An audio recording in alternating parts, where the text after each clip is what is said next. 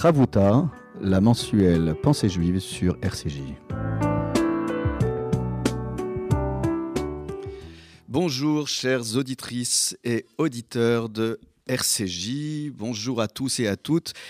Aujourd'hui, je ne dirai pas bonjour à mon ami le rabbin Michael Journeau euh, pour euh, une raison euh, très précise, la direction de RCJ, dans un souci d'équité et d'impartialité et de neutralité, a décidé que tous les candidats pour la fonction de grand rabbin de France dont l'élection aura lieu le 6 juin, euh, eh bien, doivent être maintenant, euh, je dirais, euh, calés dans un décompte et un regard impartial dans les prises de parole euh, sur RCJ. Et c'est donc euh, à ce titre que je me retrouve seul aujourd'hui. Alors, vous savez, Ravuta, c'est une émission, je, m'interrogeais avec euh, Louise du côté de l'autre de la vitre de la radio pour la technique. Je m'interrogeais sur le nombre d'années de cette émission qui est maintenant deux fois par mois. et cette émission Travuta, c'est plus de quatre ans plus de 4 ans où, euh, avec euh, un garçon que je connais depuis plus de 4 ans, le rabbin Michael Journeau, euh, et nous avons institué cette émission qui, à ma connaissance, est la seule sur les médias juifs, c'est-à-dire non pas que je me retrouve comme aujourd'hui seul face au micro, mais dans un rapport de disputation autour du texte. La marloquette, la controverse. La controverse, mais dans le respect de l'autre, et surtout aussi dans cette capacité à accepter la différence. Mais, mes chers amis, dans Chavuta, il y a Chaver. Chaver, euh, qui a retrouvé ses lettres de noblesse euh, dans la bouche euh, de Bill Clinton, puisque le jour de l'inhumation de Yitzhak Rabin, Premier ministre de l'État d'Israël, assassiné par un juif, eh bien, euh, Monsieur Clinton avait eu cette phrase Shalom Chaver. Voilà, Chaver signifie ami, mais dans Chaver, il y a aussi Chibour, qui signifie le lien. Et dans Chibour, vous avez également Chov, qui signifie obligation. Donc, dans un souci euh, d'exigence, l'amitié se tisse au fil des années sans tomber euh, euh, dans une flagornerie ou dans une forme de complaisance, parce que l'amitié, c'est l'exigence. L'amitié, c'est la fidélité, certes, c'est la loyauté, mais c'est aussi le respect du débat contradictoire. Donc, une chavruta ne s'institue pas comme cela, et c'est ce que j'ai expliqué à notre chère direction de RCJ. Je ne pouvais pas inventer un chaver comme ça aujourd'hui au pied levé, ça s'invente pas un travers. Vous savez, le Maral de Prague, dans son commentaire euh, sur les Pirkei Avot, les Maximes des Pères, à propos d'une Mishnah très connue, Assez lecha chaver, ukne, ah, pardon, Assez lecha rav, ukne lecha. Fais pour toi un rave, un maître, hein, qui a donné le mot rabbin, mais en fait c'est un maître qui en sait plus, et acquiert pour toi un ami.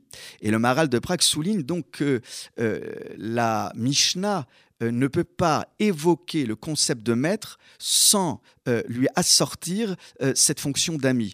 C'est-à-dire que le maître, s'il reste sur son piédestal, s'il fait un cours magistral et qu'il n'établit pas justement ce lien qui se tisse au fil des années, lien instituant respect, le sens de l'obligation, le sens de la disputation, et à un moment donné accepter que son élève devienne ponctuellement ou même dans le temps maître, eh bien tout cela ne peut pas euh, être euh, source d'émulation autour du texte.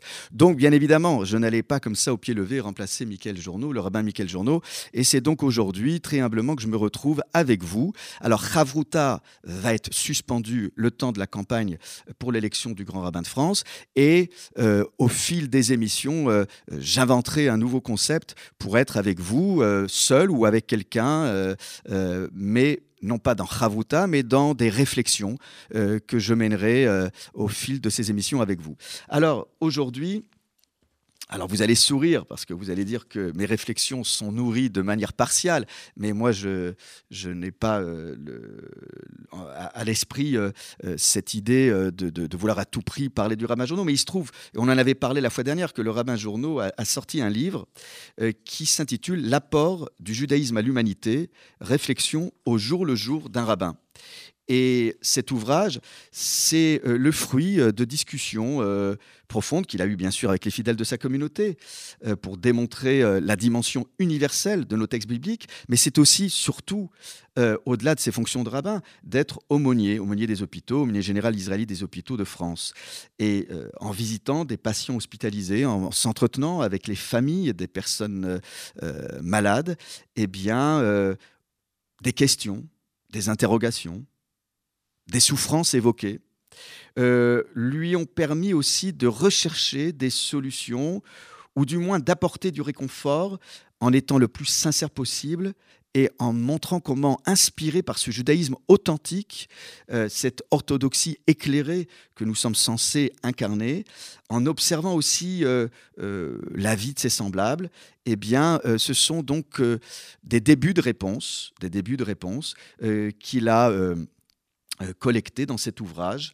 Et c'est donc l'idée d'écrire ce livre pour euh, mettre en avant sa vocation, sa pratique du quotidien, en cherchant l'éclairage des textes sacrés, en approfondissant des thématiques bibliques euh, dont il constate régulièrement l'étonnante modernité.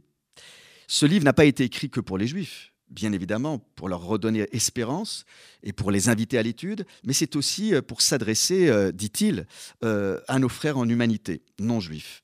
Euh, qui trouveront sûrement euh, des pistes de, réflexion sur le judaïsme, euh, qui est le creuset des valeurs universelles. Alors pour entamer ce dialogue avec vous, j'ai choisi deux thématiques. Alors la première que nous évoquerons avant la pause musicale, c'est Pessar ou la liberté guidant les peuples. dans cette thématique, le rabbin Journeau évoque à juste titre que la Torah mentionne à plus de 160 reprises cet événement fondateur de l'identité d'Israël. Euh, le Shabbat est également évoqué à maintes reprises, et c'est la raison pour laquelle euh, le rabbin évoque cet auteur bien connu, Rabbi Yehuda Alevi, auteur du livre Kuzari, qui explique que si la tradition juive accorde tant d'importance à cette libération, c'est parce qu'elle témoigne de l'intervention divine dans l'histoire des hommes.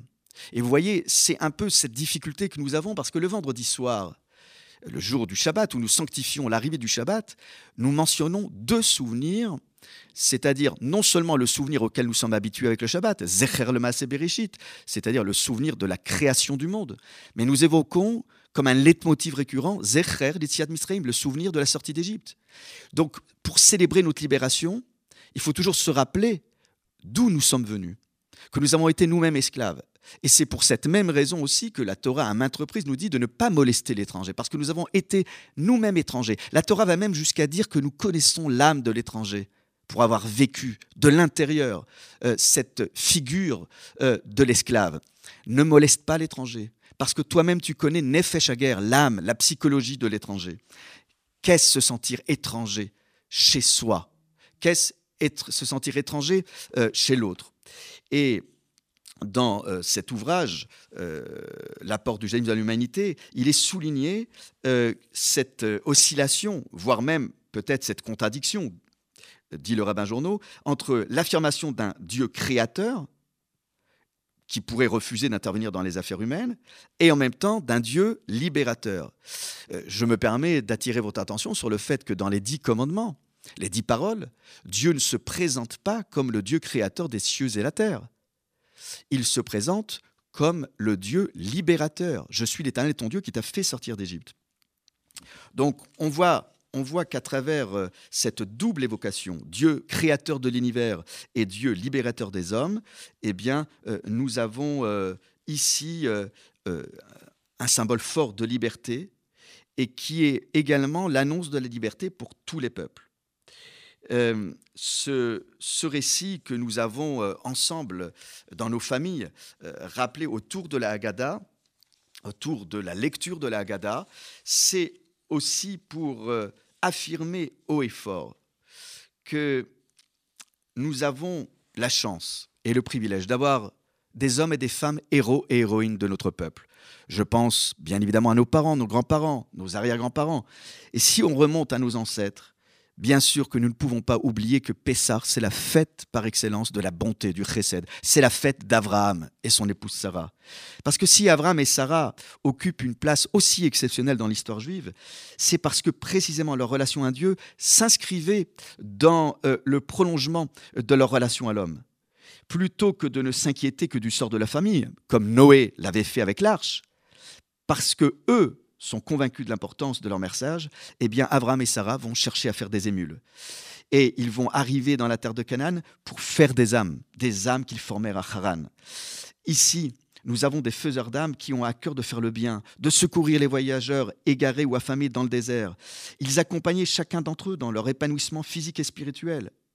En luttant ainsi euh, pour euh, l'enfantement, euh, l'enfantement d'un monde nouveau, en somme, il prépare l'arrivée de Pessah, qui représentera l'enfantement d'Israël et la libération du monde après la sortie d'Égypte. N'oublions pas qu'il n'y a pas que des esclaves hébreux qui sont sortis d'Égypte.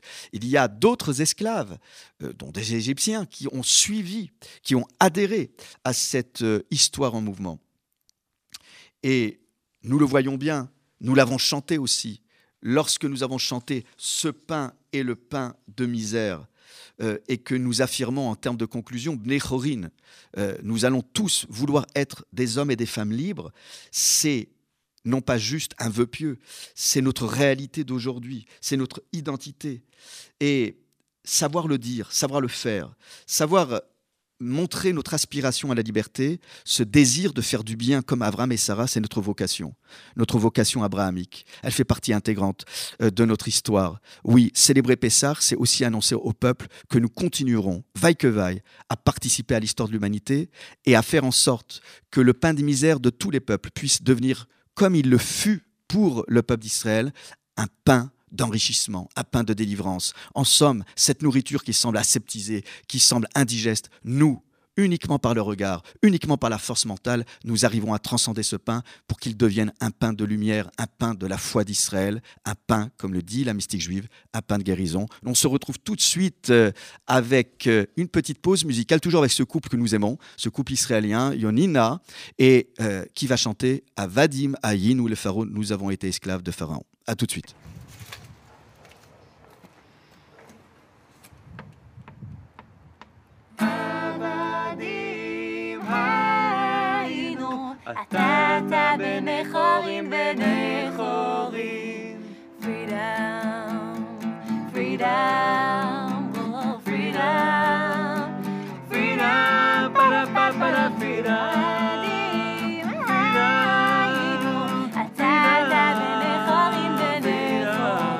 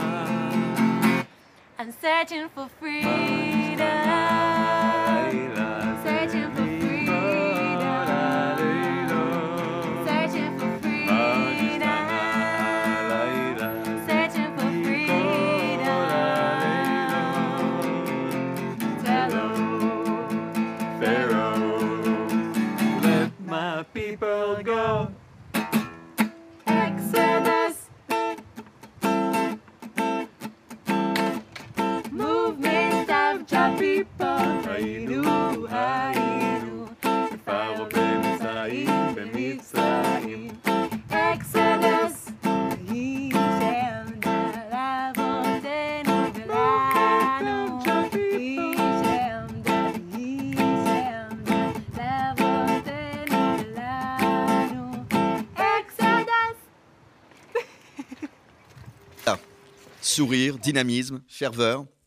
Vous l'avez entendu, c'est euh, ce dynamisme et cette joie de vivre de ce jeune couple israélien que nous aimons. Et euh, je reviens donc sur euh, cette, figure d'Abraham et Sarah. On est véritablement dans l'accompagnement, dans l'accompagnement, épanouissement physique et spirituel. Vous savez, à ce sujet, les, rabbins nous enseignent euh, toutes sortes euh, d'informations. J'en veux pour preuve que lorsqu'on regarde le Talmud de Rosh Hashanah, le traité Rosh Hashanah, page 10b, qui rapporte une controverse rabbinique euh, bien connue. cette controverse rabbinique qui fait que on peut saisir euh, la sortie euh, d'Égypte et, je dirais, euh, la création du monde à différents niveaux de compréhension. J'en veux pour preuve que dans cette controverse rabbinique, eh bien, Rabbi Eliezer nous dit le monde a été créé à Tishri, premier mois de l'année hébraïque que nous connaissons bien, avec les sonalités de Rosh Hashanah, Kippour, Sukkot et ainsi de suite. Mais selon Rabbi Yoshua, le monde aurait été créé au mois de Nissan, le mois euh, du printemps, le mois de Pessah, le mois de la sortie d'Égypte que nous célébrons ensemble. Les exégètes vont essayer de concilier ces deux thèses en expliquant que l'acte qui posa le monde à Tishri a été dévoilé en Nissan. Vous le savez, Pessah dans la Torah est appelé euh, Shabbat, car il met en valeur le renouveau et la création du monde. En somme, ce que nous pouvons dire, c'est que la sortie d'Égypte achève le projet créateur en en révélant son intention. Le monde ne sera plus le même avec la naissance du peuple d'Israël, qui apportera une nouvelle vision de l'humanité. Le monde ne sera plus le même. Il y a un homme pour lequel euh, j'ai beaucoup de respect, c'est Abraham Echel. Abraham Echel, vous le savez, était un homme atypique, mais descendant de la ligne, chassidique de Apt, euh, avec un homme qui euh, avait fait un commentaire sur la Bible, Oev Israël. Abraham Echel, euh, c'est ce- le livre le plus connu, c'est Les bâtisseurs du temps, mais c'est un homme qui a marqué la pensée juive contemporaine. Abraham Echel, c'est cette capacité à, regarder le monde à travers le prisme de la philosophie du judaïsme. Je voudrais euh, vous dire que Abraham Echel, c'est lui qui a marché avec Martin Luther King dans la manifestation pour les droits civiques. Et, ce n'est pas rien euh, de l'évoquer en tant que tel pour la fête de Pessah. Et je voudrais vous livrer deux réflexions d'Abraham Echel, ce qui va me permettre de faire le lien avec la liberté de culte, pour laquelle Moïse et Aaron s'étaient battus. Liberté de culte, c'est-à-dire euh, au début dire à Pharaon, laisse partir mon peuple pour célébrer trois jours. Négociation pour trois jours, célébrer le, culte, mais dans un terrain neutre, le désert, pour ne pas se retrouver entouré de divinités étrangères, les divinités égyptiennes. Euh, Cette discussion est, est somme toute extravagante parce que euh, Pharaon dit oui, le Agvarim, je laisse partir les hommes. Et Moïse dit non, c'est ou tout le monde ou rien. Parce que la conception de la fête dans la tradition juive, c'est homme, femme, avec nos vieux, avec nos personnes âgées, avec nos jeunes. C'est toute la question que nous, que nous traversons aujourd'hui avec la pandémie. Ne, pas tomber dans, le piège de, qui, nous, qui, qui- se tend devant nous de, de- vouloir euh, balayer d'un revers de main nos aînés sous prétexte qu'on voudrait euh, respirer et célébrer la fête. Non, pour Moïse, Chag, la fête, c'est tout le monde. Et bien évidemment, Pharaon ne cédera pas à cette euh, liberté de culte, à cette demande de liberté de culte au sens de la cellule familiale accomplie. Eh bien, Abraham Echel, sur sa réflexion euh, euh, de désir de l'homme éprouvé euh, pour Dieu, il dit qu'en fait, c'est un échange de désirs. Dieu désire et recherche la prière de l'homme. Et lorsque Echel l'évoque, c'est comme pour faire en sorte que nous puissions attirer l'attention, dit-il, attirer l'attention et la concentration du cœur divin. Certes, Dieu n'a pas besoin de savoir par la prière ce que nous avons dans nos cœurs et dans nos reins, mais c'est un désir d'éveil par le bas pour qu'il y ait un sursaut d'en haut. La prière dans euh, tous nos temps euh, liturgiques a toujours été un exercice de méditation, d'éveil de nos propres sens pour mieux réveiller euh, le divin. Oui, c'est étonnant quand nous disons que Dieu se souvient de Sarah alors qu'elle est stérile. Dieu se souvient de Rachel, de Rachel. Dieu se souvient de Hannah. C'est assez étonnant qu'on puisse parler de Dieu comme s'il avait la mémoire courte. Mais ce n'est que pour mieux, mettre en avant l'amnésie de l'humain. Se rappeler au bon souvenir de Dieu, c'est en somme déjà soi-même être rempli de mémoire et de souvenirs éveillés. On ne peut pas prétendre euh, à la mémoire divine si nous-mêmes, nous n'avons pas réactivé notre propre mémoire. Donc nous avons ici, pour échelle, cette idée que oui, nous voulons mieux connaître le Très-Haut et que nous voulons nous faire connaître à lui. En somme, prier, dit-il, c'est pouvoir euh, regarder la vie non pas juste comme euh, euh, le fruit et l'engendrement de la force divine que nous voudrions avoir devant nous à travers la prière. Non, c'est essayer de, se rapprocher de, sa volonté, d'avoir cette possibilité de montrer qu'il y a du souci de l'autre, l'autre étant Dieu, pour que Dieu se soucie encore mieux de nous. La prière est donc un exercice, certes, qui pourrait paraître un exercice de style, mais qui nous permet aussi euh, de prétendre à l'intérêt divin. Voilà ce que nous dit Échelle. Tout ça, vous imaginez bien que si Moïse et Aaron euh, expliquent ça à Pharaon, c'est- impossible. Euh, tout simplement parce que Pharaon dit tout de suite, mais qui est ce Dieu? Je ne le connais pas, votre Dieu, ce Dieu des Hébreux. Donc le, le- débat est déjà clos, il est déjà coupé. Vous voyez, ce manque de, de- de- curiosité intellectuelle et spirituelle. Euh, être juif, c'est ne pas se fermer aux cultures des autres. Mais Pharaon, lui, se ferme à la culture, euh, euh, à la culture ancestrale reçue par euh, les enfants d'Israël. Échelle, c'est lui aussi qui dit que euh, l'obstacle le plus sérieux que rencontrent les hommes modernes euh, en abordant une discussion sur la révélation, euh, c'est pas tant euh, le fruit de doutes à propos de l'authenticité des récits bibliques que nous a transmis de génération en génération. Non, le problème le plus sérieux, c'est parfois l'absence du problème, dit-il. Et pour qu'une réponse ait un sens, il faut que la question ait un sens. Et c'est ça aussi, Pessar, c'est poser les bonnes questions. Non pas qu'il y ait de mauvaises questions, mais peut-être qu'à Pessar, plus qu'à un autre moment de l'année, il faut euh, pouvoir euh, travailler la question. La Torah est une réponse à la question, dit Avram Echel. Qu'est-ce que Dieu demande de nous? C'est ça. Alors c'est vrai, euh, Dieu nous est dépeint comme un voile d'énigmes, et sa voix est devenue étrangère à nos esprits, dit-il, à nos cœurs et à nos âmes. Oui, c'est vrai, l'homme de notre temps peut déclarer euh, avec fierté que rien de vivant ne lui est étranger. Mais parfois il peut aussi dire que rien de divin le concerne. Eh bien, nous, avec Pessar, nous disons que le divin nous intéresse, nous concerne. Et c'est ce que nous disons à ce Dieu qui parfois, oui, euh, peut sembler lointain, peut sembler éclipsé, voire voilé. Réponse sublime à une question qui ne se pose peut-être plus aujourd'hui dans une euh, société sécularisée. Mais nous, nous devons faire revivre cette question pour mieux comprendre la Torah. Alors, mes chers amis, euh, je vous souhaite euh, très sincèrement de vous retrouver dans ce questionnement à travers la traversée de la mer Rouge, qui est véritablement le parachèvement de la sortie d'Égypte. Vous savez, le Rav Kook avait qualifié la sortie d'Égypte de printemps de la liberté. Il considérait que la sortie d'Égypte avait pu rendre possible les mouvements de libération de l'être humain. Il appartient, il nous appartient donc de continuer à être l'âme et la lumière du monde. La sortie d'Égypte est vitale pour le monde entier, pas juste pour nous. Elle est pour le monde un signe de renouveau que nous, les Juifs, nous célébrons chaque année.